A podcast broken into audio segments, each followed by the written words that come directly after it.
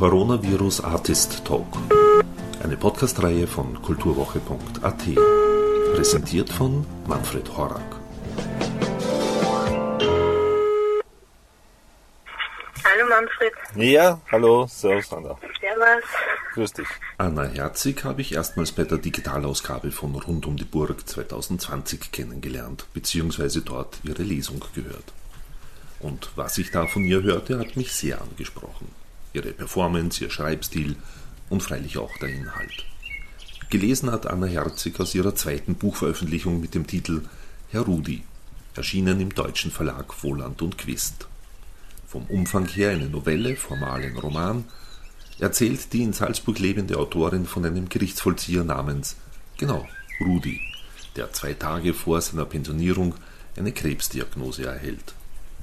Die Ernsthaftigkeit des Themas umkurvt Anna Herzig mit einer dialoglastigen Leichtigkeit und einer starken Geschichte, reduziert aufs Wesentliche.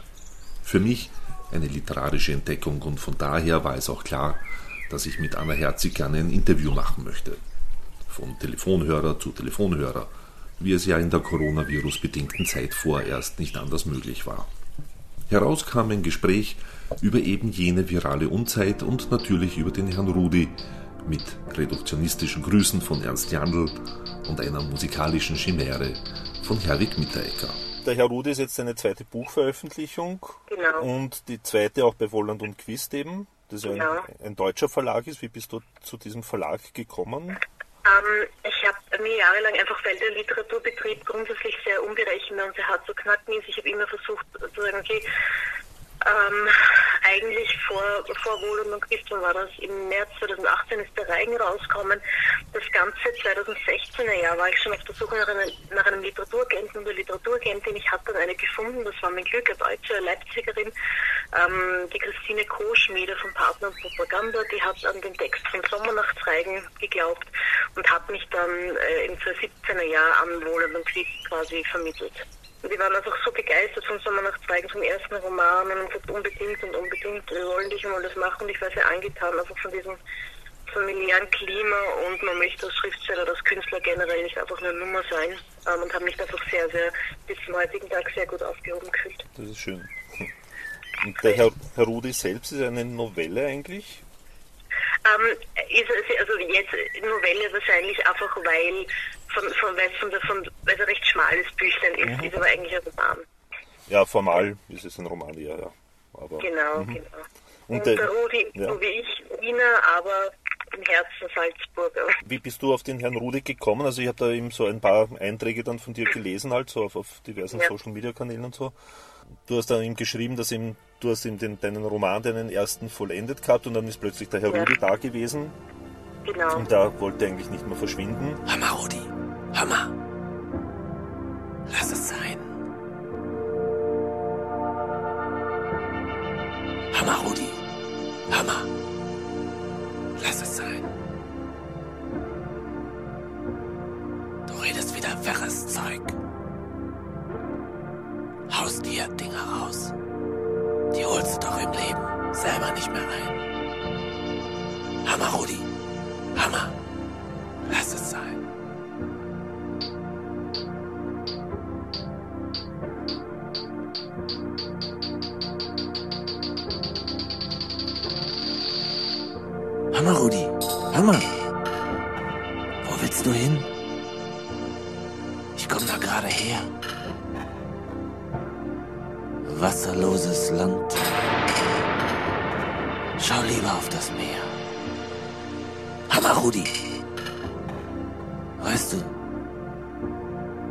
Wenn du so wie ich von ganz weit oben kommst, dann weißt du alles.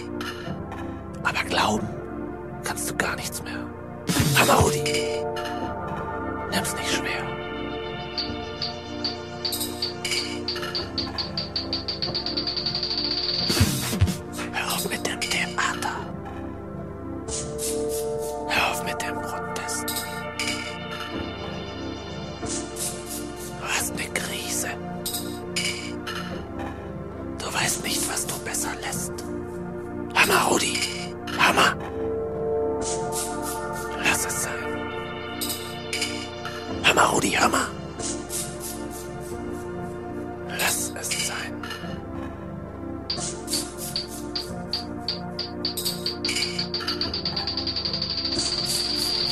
Rudi war schon da, die ersten vier, vier, fünf Seiten waren schon da, äh, wie ich am Ende am Fertigschreiben von Sommernacht-Zeigen war.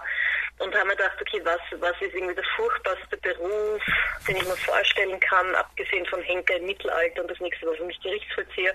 Und dann habe ich irgendwie weiter gedacht, mir gedacht, das muss irrsinnig grottig und grausig sein, was die alles zu sehen kriegen. Ähm, und gleichzeitig habe ich mir gedacht, wie, gehen, wie geht man mit so einem Beruf um?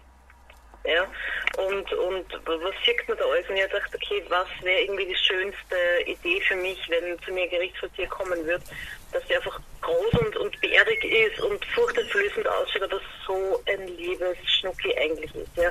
Und das ist so unvorstellbar, dass ich mir dachte, okay, diese Idee nehme ich jetzt und ich schaue einfach mal, ich, ich stelle den Herrn Rudi mal einfach vor Tür, wo er anklopfen muss, um Geld einzubrennen, dann schaue ich einfach mal, was passiert. Mhm. Ähm, und dass, dass der Herr Rudi dann eben quasi diese Salzburg-Geschichte oder diesen Salzburg-Hintergrund hat, hat sich einfach daraus ergeben, dass ich dann nach Salzburg gegangen bin und dachte, okay, und ich bin auch um den Herrn Rudi zu schreiben, bewusst nach Salzburg gegangen. Das war einer der Gründe, warum ich Lebensmittelpunkt gewechselt habe. Also ich war, ich war frisch 30 und gesagt, okay, ich brauche was Neues, ich brauche einen Cut und habe das dann gleich so gemacht. Ich habe recherchiert, ich habe mir Dokus angeschaut, habe mich ein bisschen umgehört und ja, waren alle eigentlich sehr offen gesprächsbereit und die meisten Gerichtsvollzieher, die ich kennengelernt habe, waren so lieb, also menschlich so in Ordnung, weil die einfach, ja, einfach nur einen Job zu erledigen haben. Ja. ja. Und, und klar braucht man ein gewisses Auftreten, ähm, weil man einfach eher ernst genommen werden muss.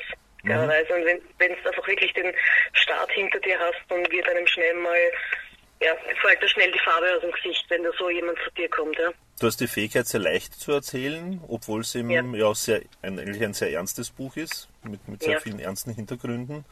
Ja. Äh, diese, diese Gratwanderung eben zwischen einer scheinbar leichten Erzählung und in dieser mhm. Ernsthaftigkeit, wie schaffst du das? Ähm, ja, wie schaffe ich das? Ich glaube, ich, ich, bin, ich bin so, das ist so meine persönliche Gratwanderung zwischen so, sagen wir, bei mir ist so die Grundstimmung melancholisch. Das habe ich seit ich fünf Jahre alt war. Ich weiß nicht warum. Mhm. Manche Menschen kommen, glaube ich, bringen so, so, so, so gewisse Dinge schon in die Welt mit, wenn sie geboren werden. Also bei mir, ich bin seit fünf, seit ich fünf war, schon sehr, sehr ernstes Kind. Es gibt ein Bild von mir bei meiner Taufe, wo ich echt noch ein Putzi war und ganz, ganz bitter ernst direkt in die Kamera schaue, was sehr witzig ausschaut. Ähm, also ja, ich glaube, Grund, Grundstimmung melancholisch und gleichzeitig aber finde ich so viel schön am, am, Leben und an Menschen und an Begegnungen. Und das ist das, was einfach mein, mein Schreiben ausmacht, obwohl ich, ich persönlich selber sehr introvertiert bin, also mich wird man kaum auf Veranstaltungen sehen oder irgendwelchen elitären High Society Events, weil die meide ich wie der Teufel ist Weihwasser, weil es mich nicht interessiert, aber ich mag so unschuldige Begegnungs Begegnungsmomente, wo man sich einfach überlegt, was wäre passiert, wenn ich jetzt stehen geblieben wäre mit dem oder der geplaudert hätte.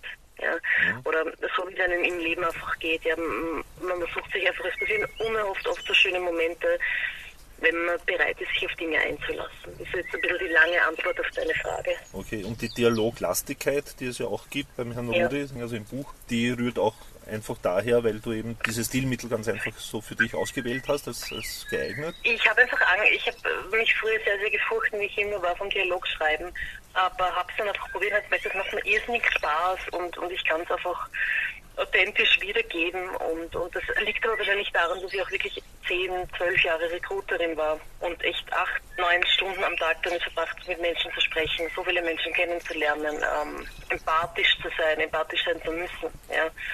Ähm, und, und daher glaube ich, rührt das also dieses ausgeprägte Interesse am, am Dialogschreiben mache ich mittlerweile viel, viel lieber als Szenen rundherum zu bauen und zu erzählen. Also ich, ich schraube mich dann immer, ich habe immer die Dialoge, bevor ich das drumherum habe und mir das dann irgendwie zusammenklebt. Gleichzeitig ist es aber auch, äh, also mir kommt es zumindest so vor, dass es auch ein sehr reduzierter Stil ist irgendwie. Ja. Da fällt mir immer der Jandl, Ernst Jandlein, der immer gesagt ja, hat, Reduktion, Reduktion, Reduktion. Ganz genau. Ich habe das witzigerweise, ich habe das immer mehr, je mehr ich schreibe im Kopf, Redaktion, Redaktion, Redaktion, genau. Mhm. Und dann schau, was übrig bleibt. Bei mir ist so, trägt zur Handlung was bei, ja oder nein und so wird abgewogen. Ja. Mhm.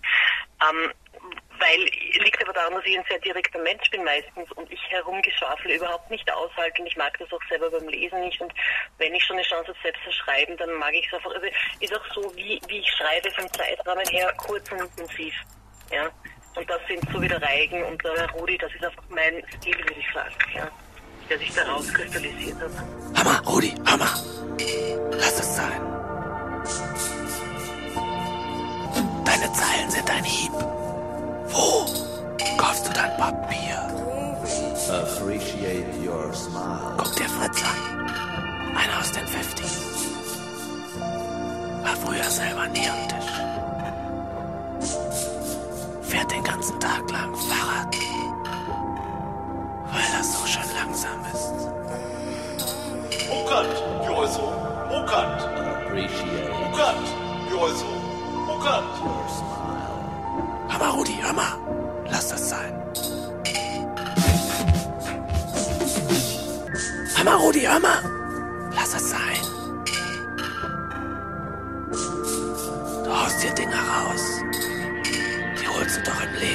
Leben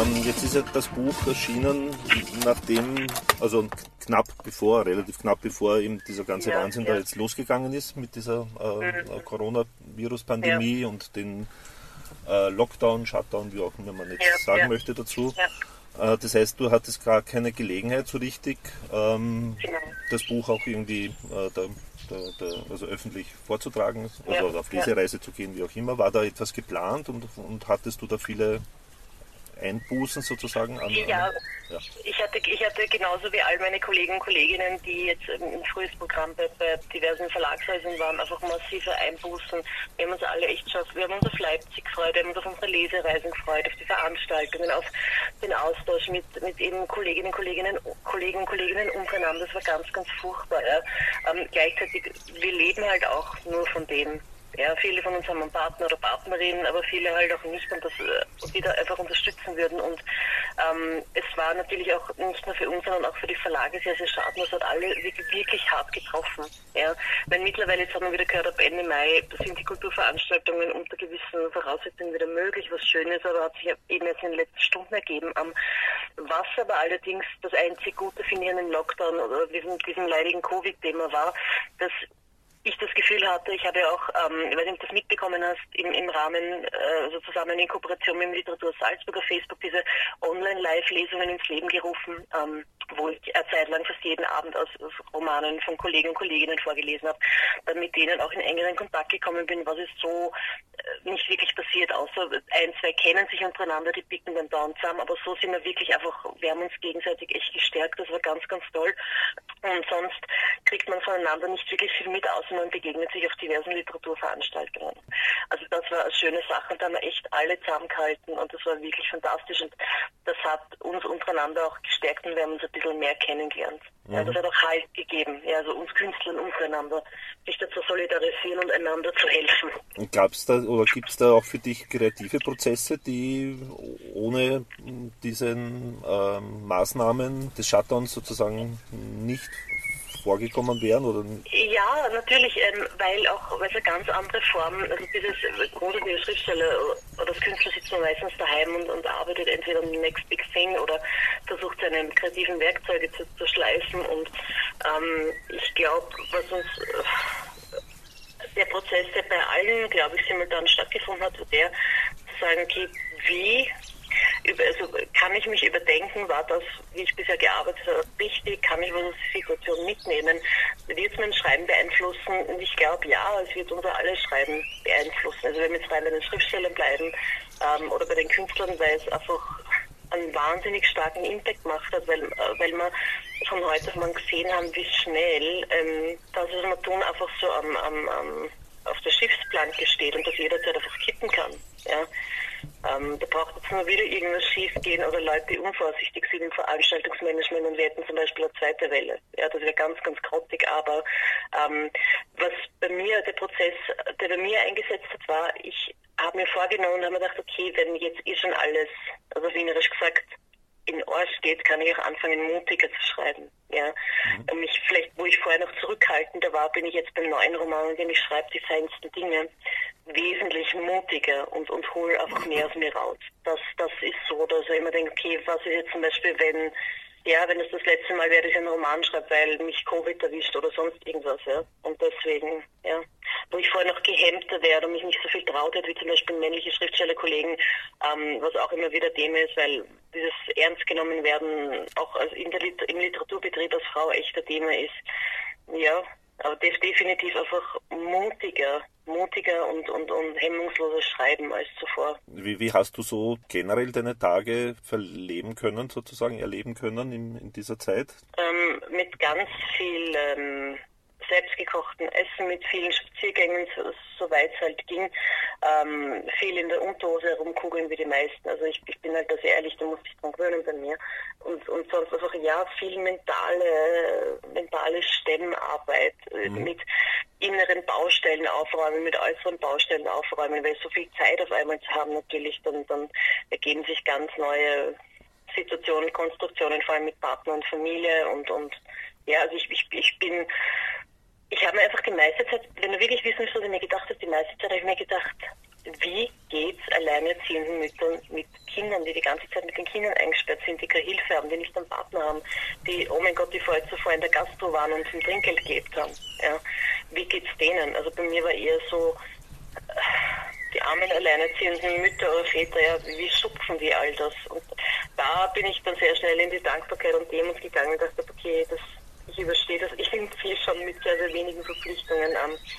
Aber ich habe einfach einen riesigen Respekt äh, entwickelt vor Familienmenschen, die einfach wirklich, wirklich Verpflichtungen haben und für ihre Kinder natürlich so ein bisschen die heile Welt spielen müssen. Ich habe mich mit ein paar Eltern unterhalten. Da war eher die Diskrepanz zu schauen, wie kann ich vor meinen Kindern stark sein. Also nicht nur für mich stark sein, als mhm. Paar stark sein, sondern wie kommunizieren wir das den Kindern, dass alles wieder gut wird. Mhm. Wo wir in Wirklichkeit nichts wissen. Ja. Aber die Tage an sich habe ich die Zeit sehr düster erlebt. Es war sehr challenging, weil einfach so viel Ungewissheit da war. Ja, ja. und ähm, ja. Aber nachträglich muss ich sagen, ein kurzes politisches Statement, obwohl ich mich dazu, ja. dazu sonst gar nicht also Ich bin sehr froh, dass die äh, Frau Lunacek zurückgetreten ist. Das war echt ein milder Trost, wirklich ein milder Trost, wo wir alle im Kunst- und Veranstaltungsbereich schon mit den Hufen geschart haben und geschnaubt haben, weil das einfach eine bodenlose Frechheit war, uns da so abzuschaseln. Ja lag, glaube ich, nicht nur jetzt an, an Ulrike Lunacek natürlich, nein, nein, aber das ist, glaube ich, ein generelles Problem in, von Österreich halt. politische Ressorts vergibt, ja. ja dann sollte man einfach schauen, ob es da, man setzt ja auch nicht, äh, weiß ich nicht, den Bildungsminister als, Sport, als, als, Sportminister ein oder sonst, oder gibt immer Sportressort oder sonst ja. irgendwas, ja. Oder setzt man Koch als LKW-Fahrer ein, verstehst mich? Das ist so, äh, wo ich mich frage, warum, und das haben wir einfach, äh, ich denke, man wird politische Entscheidungen einfach auch in Zukunft sanfter, sanfter und gewissenhafter, ja, da einfach rangehen. Kann man, können wir uns eh nur alle wünschen. Voll, voll. Ja. ähm, Kurzer politischer Rand, jetzt ist schon wieder gut. ja. Hast du da Fondsmittel bekommen auch irgendwie? Oder hast du ansuchen ähm, müssen? Nein, hast nein, du ansuchen nein, wollen oder wie auch immer? Also ich habe ich hab was bekommen von der Künstlersoforthilfe, eben die von, von, vom Künstlersozialversicherungsfonds ja. und dann aber eh erst, weiß nicht, im April irgendwann wo es eh schon lang, wo ich dann echt schon am Zahnfleischkreuz bin. Ähm, und dann habe ich eben äh, vom Literatur, äh, vom Land Salzburg das Kunst Kulturentwicklungsplan Stipendium, Literaturstipendium bekommen, über das ich mich sehr, sehr gefreut habe. Das hat mir ein bisschen jetzt ein Polster gegeben, ähm, wo ich jetzt einfach sagen, schreiben kann. Und ich habe jetzt äh, hab den Anruf gekriegt, dass ich eine Write-in-Residency Literaturstipendium äh, ergattert habe. Also ich habe jetzt auch sehr viel Glück gehabt, ähm, mhm. ja, auch gesehen zu werden. Also war natürlich Covid auch eine Chance, weil alle im Internet und speziell auf Facebook gehangen sind, auch ein bisschen was zu machen und Sichtbarkeit zu generieren, wo man so einfach vielleicht untergangen wäre. Wächst bei dir auch irgendwie so das Art, äh, Art Verlangen sozusagen über diese Zeit, es äh, literarisch aufzuarbeiten? Oder? Ehrlich gesagt gar nicht, nein, aber wirklich nicht, aber wirklich okay. nicht, weil es mich sehr interessiert, dann in einem halben Jahr den 32. Corona-Roman zu lesen. Na, also da gibt es sicher andere Kollegen und Kolleginnen, die da die das gern machen und die sich damit auseinandersetzen wollen. Mein, mein Schaffensfokus, ähm, wie sich ab den Sommernachträgen rauskristallisiert hat und jetzt zu meinem Rudi und dann zu den feinsten Dingen weitergeht, sind und bleiben Männer. Ja, das ist einfach, weil ich Männer toll finde. Ich bin eine ganz, ganz große Verfechterin äh, von Männern. Ich äh, finde Man-Shaming abscheulich. Ja, ähm, und, und na, ich schreibe über Männer, ich schreibe nicht über Covid. Covid-Männer, okay. Covid-Männer, ganz genau. genau.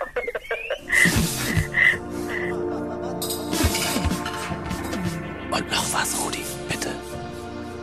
Lass es sein mit der Gitarre. Lass es sein. Lass es sein mit der Gitarre. Lass es sein.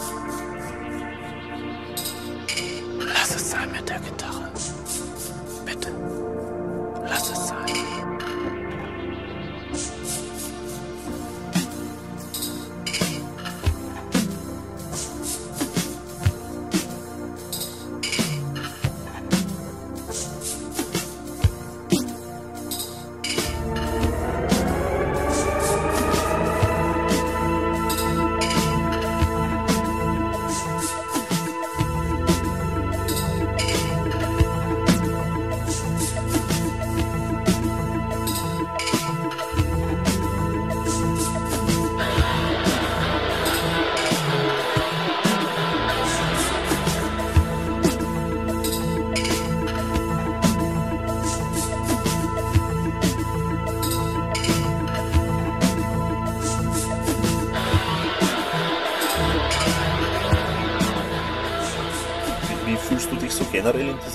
Literaturszene als Autorin eben eingebettet? Also in Österreich, also gibt es ja die Interessensvertretung, ist ja ganz stark mit dem Gerhard Ruiz. Der Gerd Ruiz ist fantastisch. Ja, also, ich weiß, ja.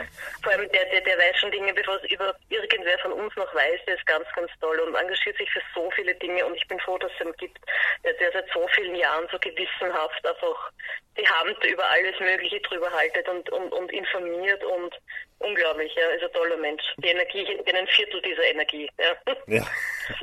Ja. Aber ich fühle mich sehr gut aufgehoben, muss ich sagen. Ich habe eine tolle Literaturagentin, ich habe einen super Verlag, ich habe äh, durch die Reihe äh, liebe Kollegen und Kolleginnen, die alle offen sind für Austausch, für Treffen, ähm, äh, mit denen man einfach Projekte besprechen kann und so weiter. Ganz, ganz, ganz, ganz toll. Und ich habe wirklich einfach Glück gehabt, die richtigen Leute zu treffen, weil im, im, im, gerade im Kunstbereich, egal ob du Maler bist, Musiker, wie viele von uns gibt es und wie viele von uns gehen unter und kriegen keine Chance. Also ich fühle mich einfach sehr, sehr, sehr, sehr privilegiert und sehr gesehen. Ja, muss ich schon sagen. Vor allem ich bin jetzt 33, ja, ähm, kann man sagen, es ist schon alt, aber literarisch ist es eigentlich noch sehr, sehr jung. Umberto Eco hat mit 60 seinen ersten Roman veröffentlicht.